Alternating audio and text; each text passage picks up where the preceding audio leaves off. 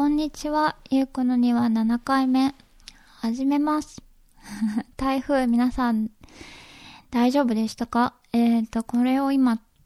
撮ってる時はすでに去って、えー、その後の被害の状況が少しずつ分かってきたっていう時点なんですけど、うん、皆さんの大丈夫でしたか？えっ、と、こちらでもすごく大きなニュースになってて、で、うん。いろいろ心配して見てました。今回、その台風だけじゃなくて地震もあったし、桜島が噴火したんですよね。もうなんか日本で何が起こってるんだろうって思いながら見てたんですけど、またこの話はあの裏庭の方で詳しく 思うことを話したいと思ってます。はい。えっ、と、今日は、えー、選挙、うん、参政権っていうことに関してお話したいんですけど、うん、私は、えー、アメリカで移民、移民をして、移民なので、選挙権、参政権がありません。えー、投票ができない。うん。で、あ、今私のステータスはグリーンカードっ、通称グリーンカードって言われる永住権っていう形でアメリカにその期限、無期限で住むことができて、どこでも働けるっていう権利を持ってます。うん。だけど、えー、参政権は、えー、なくって、それからパスポートは日本のままです。うんうんうん。それが私の今の状態ですね。で、参政権がないことに関して、うーん、なんだろうな、なんだかちょっと自分が弱い立場にいるなって感じることがあって、それはやっぱりその、政治のことで決まることで、本当に、えー直接移民うん、移民ってそういう上から決まったことが、ダイレクトに響く位置にいて、マイノリティだし、で、あのーどれぐらい移民を受け入れるかとか、どういう政策をするかとかが、本当にすごく変わっていくんですよね、次々と。うん。だけど、それに対して自分たちが何かを言える立場にいないっていう、それはなんだろう。あのー難しいけど、あの、自分の力が弱くなったような、その、ごまめ？ごまめってわかりますか？ごまめって、えっ、と、なんか鬼ごっことかで、あの、なんだろっけ、補欠みたいなことですよね。うまく説明できないけど、あの、一人前として扱ってもらえない？うん。気持ちです。で、それは常に常にそれを感じてるわけじゃなくって、やっぱり、えっ、と、アメリカだと2020年の11月に次の大統領選挙があって、もう今すでにいっぱいいろんな議論が戦われているんですけど、これからもっと加熱していくし、いろんなキャンペーンが張られて、で、選挙行こうっていうキャンペーンもすごく出てくるんですけど、選挙行こうって言われてもみたいな、いけないし、そう、行きたいよもちろん、だけど行けないっていう、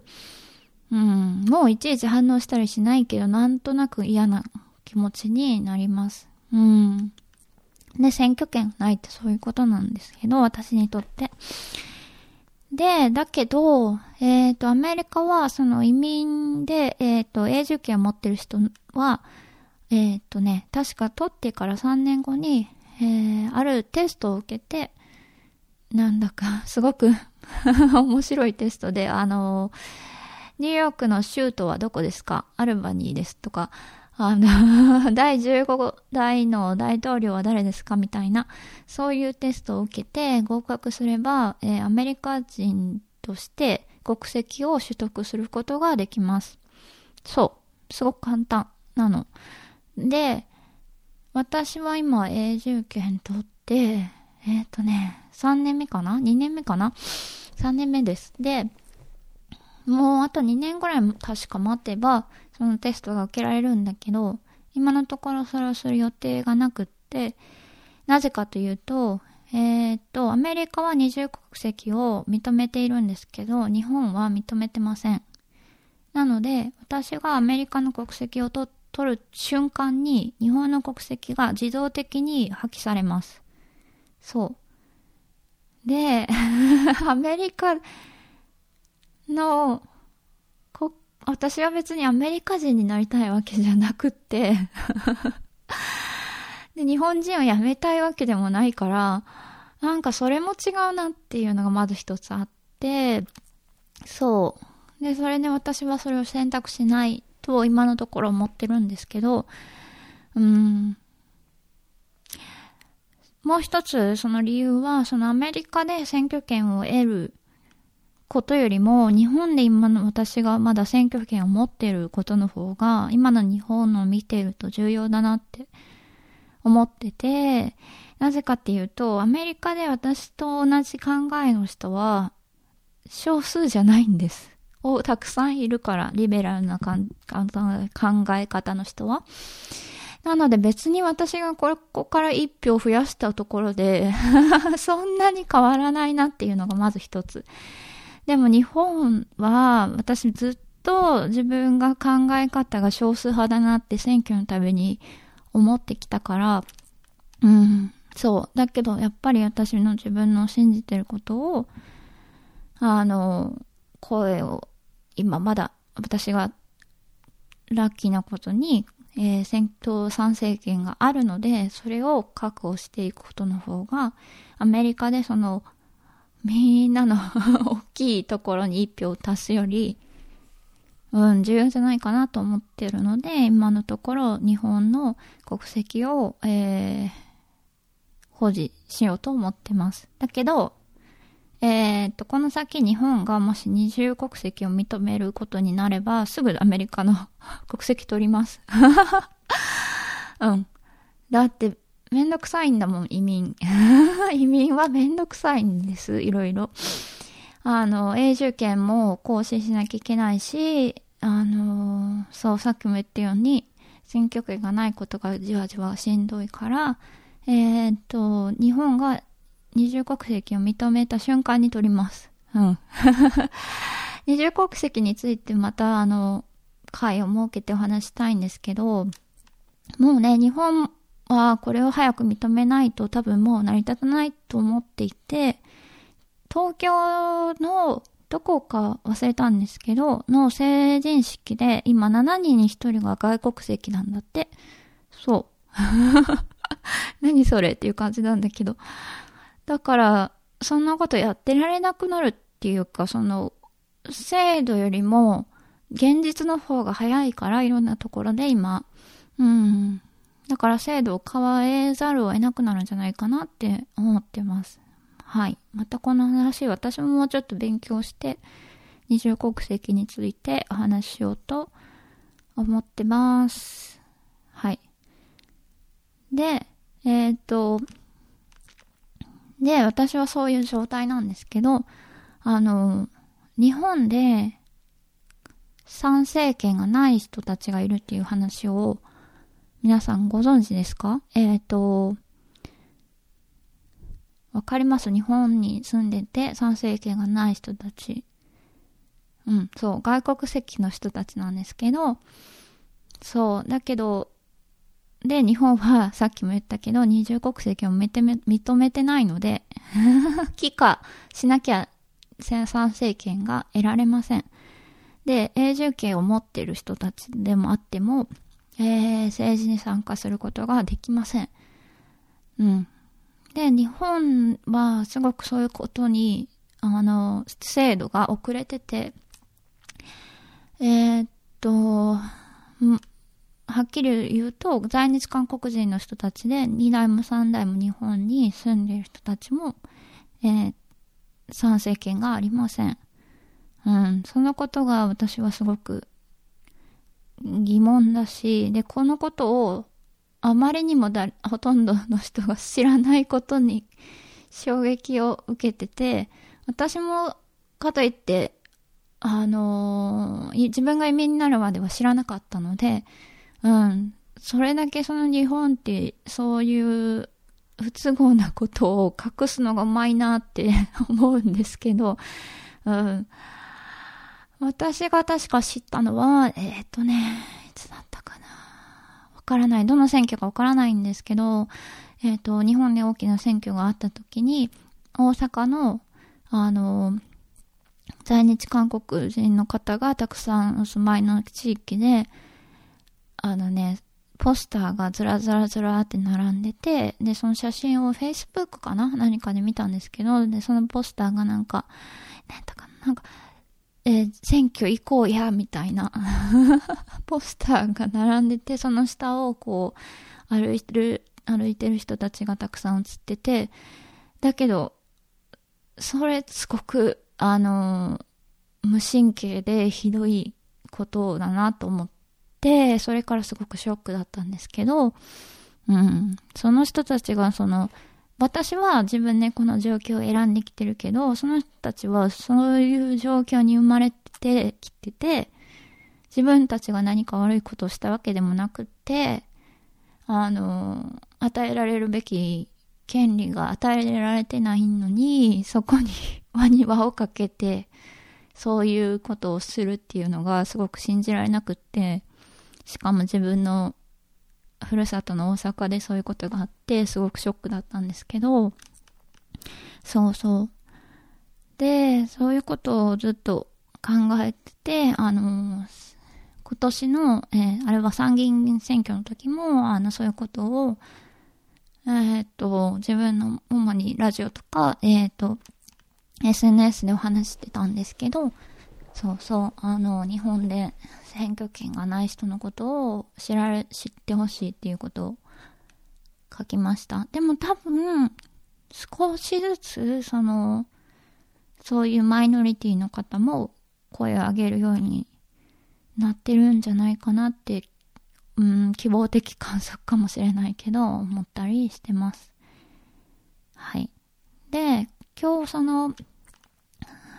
大阪で今行われている取り組みについてお話したいんですけど、えっ、ー、と、みんなで住民投票という取り組みで、ひらがなで略して民住って検索してもらったらきっと引っかかると思うんですけど、あの大阪が今、あの都構想で皆さんご存知ですよね。きっと私より皆さんの方がお詳しいと思うんですけど、都構想についていろんな、あの、議論があって、で、その都構想に関する住民投票が、えー、っと、2015年に一度行われてるんですけど、その時に外国籍の人が、方が投票権を与えられませんでした。うん。だけど、だけど、ポイントは、あの、これは、参政権とは別なんです。住民投票っていうのは、その自分たち、住んでる人たちが、あの、多数決を取るためのものなので、えっ、ー、と、本来は、その公職選挙法ってありますよね。この人が選挙が投票できてっていうことを決める法律なんですけど、えー、住民投票と公職選挙法は本来は別のもので、うん。で、これまでにいろんな市町村、市町村の合併などで、えっ、ー、と、外国籍の方に投票権を認めたところもたくさんあります。えー、ここに今、資料にあるのは338件中188件。うん。55.6%。うん。なので、今までそういう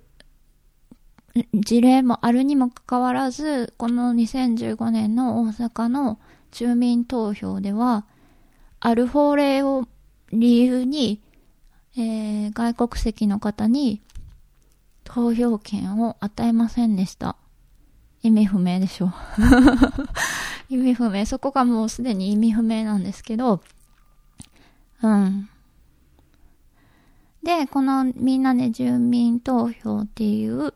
あの、取り組みは、あの、その、大阪市が理由に使った大都市法第7条と大都市例第4条を改正してくださいっていうふうに求めてて、えー、っと、署名や、うん、署名をたくさん今集めようとしているところです。で、私もあの、賛同人としてこれに今参加していて、賛同人は誰に、誰でもなれます。えー、ごめんなさい。誰でもというのは、私みたいに日本国籍があって、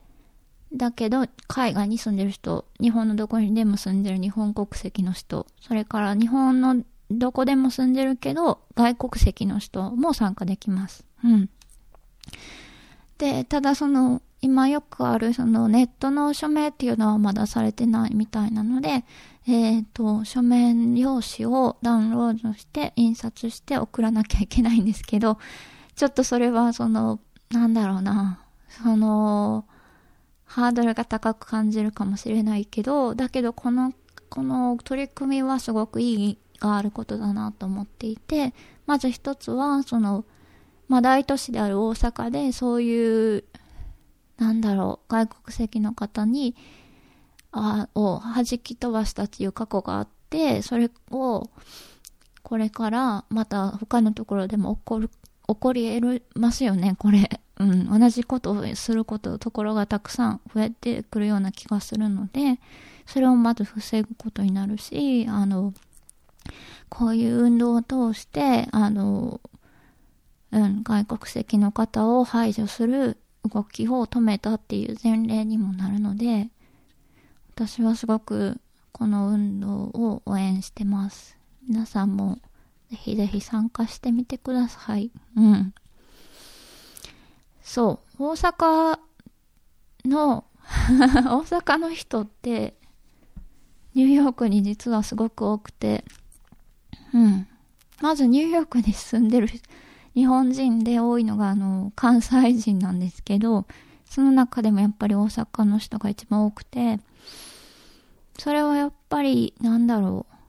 気質？うん。なんか、なんだろう、何かちょっと辛いことがあってもネタにできるとか 外国に住んでるといろんなことがあるので、そういうこともネタにできたりとか、あと違うことに対して笑いにできたりとか、そういう明るい気質というか、うん、があるんじゃないかなって思ってて、で、今その大阪に、えっ、ー、と、人口の5%外国籍の方がいて、2.8%が、えっ、ー、と、永住権を持ってる人たちうん。なんですよ。だから、それも納得だし、大阪っていう、あの、地域性っていうか、県民性を考えたら、うん、なんですよね。だから、うん、これが絶対、絶対というか、ぜひ、あの、実現してほしいなと思っています。ぜひぜひ、ご協力お願いします。なんだか、あの、この数年でダイバーシティっていうカタカナ語が すごく広まってると思うんですけど。うん、だけどやっぱりその、ニューヨークに住んでて、日本へたまに行くと、ん？って思う。ダイバーシティか、てんてんてんって思うことが多くて、それをやっぱり、なんだろう。うん、言葉だけで、流行語だけで終わらせてほしくないなって、本当に思います。うんうんうん。私の好きな、えっ、ー、と、オーストラリア人の女性のコメディアン、ハナハナ・ギャツピーっていう方がいて、スタンダップコメディをするんですけど、その人が、なんだっけ、difference is a teacher, diversity a strength って言ってて、えっ、と、ダイバーシティは強さで、違いは先生だっていう風に、うん、言ってるんですよね。だから、それもなんだろう うん、頭だけじゃなくて、全身で本当に実現できるようなところで、街であってほしいなと思います。うん。大阪ならできる気がする。はい。そういうことを今参加してやっています。うん。で、これはその参政権の話じゃなくて住民投票なので、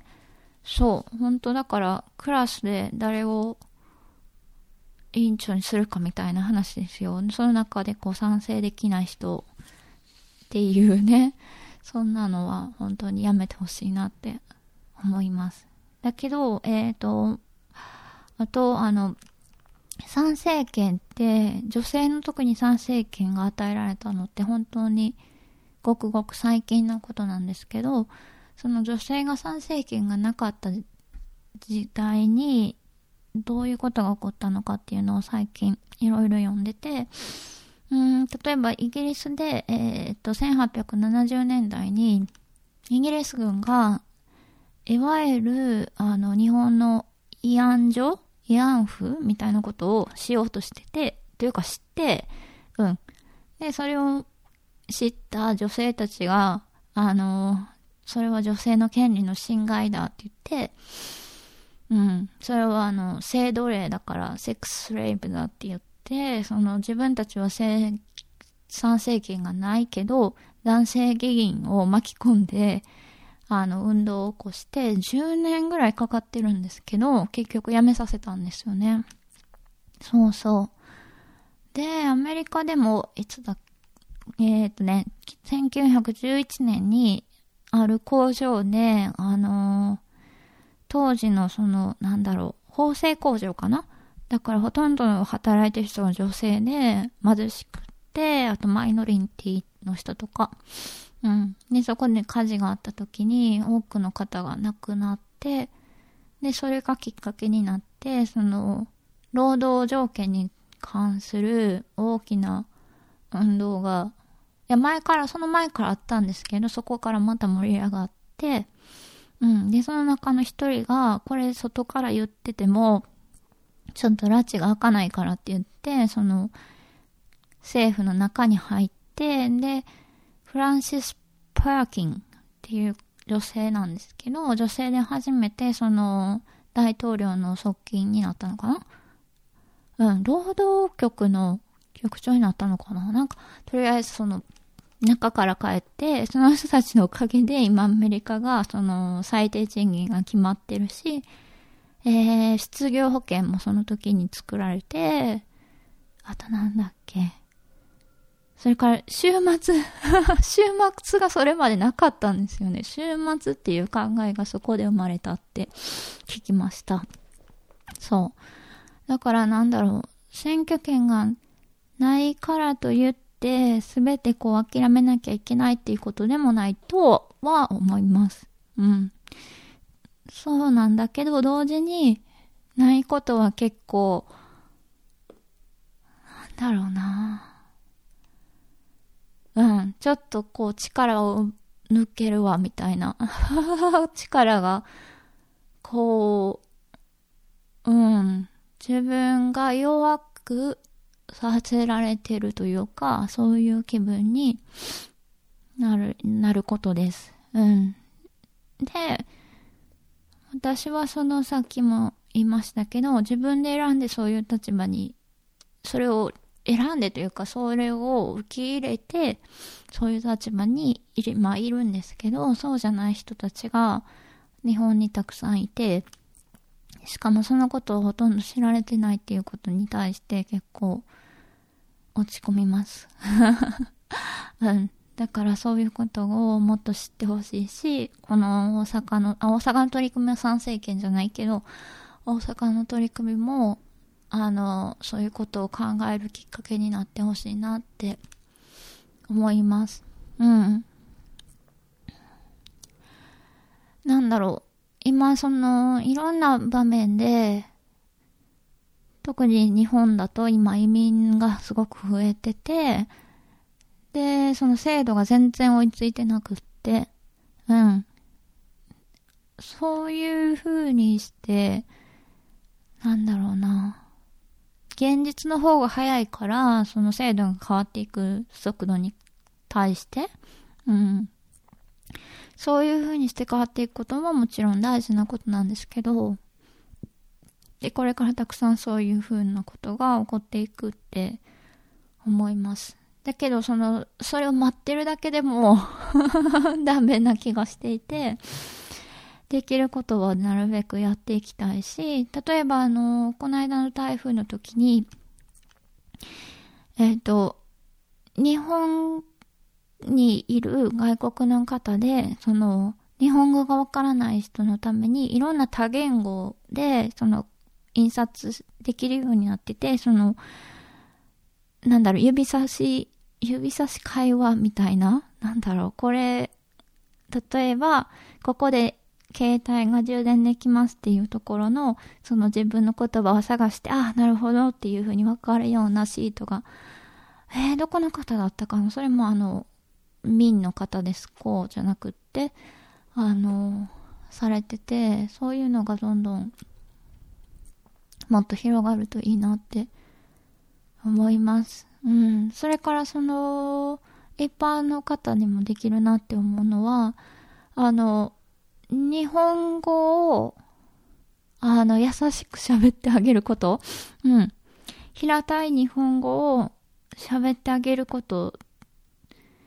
が一つ、あの、私たちにできることじゃないかなって思うんですけど、というのは、そのニューヨークで、私が一言でも言えばもう私の母国語は英語じゃないってバレるから、そうすると結構ニューヨーカーの人は、まあいつもじゃないけど、あの、優しい英語に切り替えてくれるんですよね。うん。こうなんかゆっくり喋ってくれたりとか、簡単な単語つく使ってくれたりとか、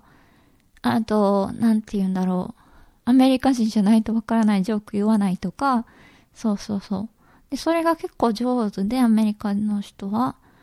っていうか、英語自体が、その、簡単に言い換えることに関してやりやすいのかもしれないんですけど、だけど日本語で日本人同士の喋ってる日本語って、その外国語として日本語を学んだ人と全の日本語と全然違うから、うん。何が違うって、その、主語を言わないじゃないですか、私たち。主語、主語言わないし、なんか分かってるでしょっていう体でこう喋っちゃうから、それはちょっと完全に伝わらないし、私がその日本語を教えてた時に学んだのは、まず、ゆっくり、はっきり喋ることはもちろんなんですけど、主語、目的語、述語をはっきりさせることうん。とか、何々、A 行きますとか、何々から来ましたとか、何でしたっけあれ、パーティカルって言うんですけど、その、からとか、A とか、がとか、そういうこともはっきり言うとか、うん、あとはその なるべく標準語で喋る。うん。っていうのが、マス、マストかな。うん。で、これをするといいのは、その、例えばその、うん、翻訳機を使うときにも、そういう風なプレーンな日本語を心がけることによって伝わりやすくなります。全然違う。あの、私の両親が、いわゆる翻訳機、あの、今最近売ってますよね、ちっちゃいので。なんだか携帯のちっちゃいのみたいなので、えー、日本語で喋るとその言葉で言い換えてくれるっていう翻訳機を私の夫のと会話するために買ってたんですけど、面白かったのは、その夫が英語で喋ると、日本語に綺麗にしてくれるんだけど、うちの両親が、しかも大阪弁で 翻訳機に喋っても全然英語にならなくって、で、問題なのは、その両親は英語がわからないから通訳機を買ってるんだけど、その英語になった英語がちゃんとした英語かどうかも、判断できないじゃないですか。そう、私が横から見てなんかこれ違うって言ってあげると、ああ、なるほど、違うんやったって言い換え、言い直すんだけど、何回も何回もこの主語言えって言ってるんだけど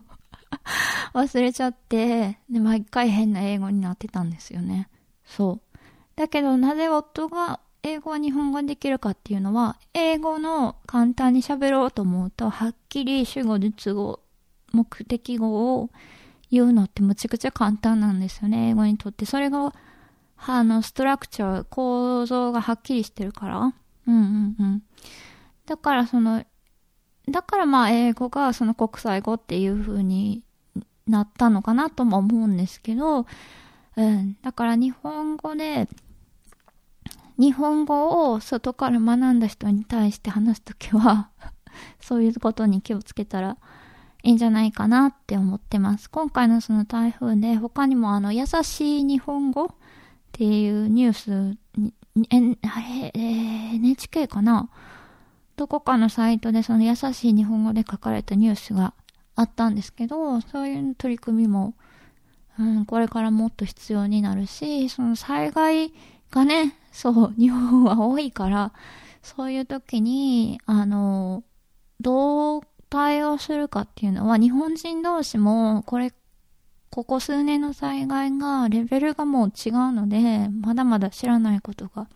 あって、で、そういう日本人同士だと、そのツイッターやなりなんなりで、すぐ繋がれるんですけど、やっぱりその、私がこっちでニュースを見てて、日本のこと調べようと思っても、すごくあっさりとした、その台風がここで何が起こって、こんぐらい大変みたいなことしか出てこなくって、英語では。うん。あ、英語だともうちょっと出てくる。ごめんなさい。英語だと、例えば、あの、例えば、確か NHK もに英語のニュースがあったりとか、あの、うん。その日本のサイトが英語で出してるっていうのは結構あるんですけど、その他の言語とかで、そういうことが難しいので、あのうん、そういう対応がもっともっと必要になるんじゃないかなって思ってます。はい。はぁ、喋った。はい。今日はそんなところで結構喋ってるような気がするんですけど、終わろうかなと思います。えーと、うんうんうん。皆さんのまたご意見があれば教えてください。それからその民衆の、えー、サイトをツイッターの方にシェアしておくので、興味のある方はぜひぜひ見てください。今日はあの大阪のことを喋ったので、少し大阪弁なまり、大阪弁ちょっとなまってる気がする。失礼しました。はい。じゃあ今日の、今日はそんなところで終わります。ありがとうございました。失礼します。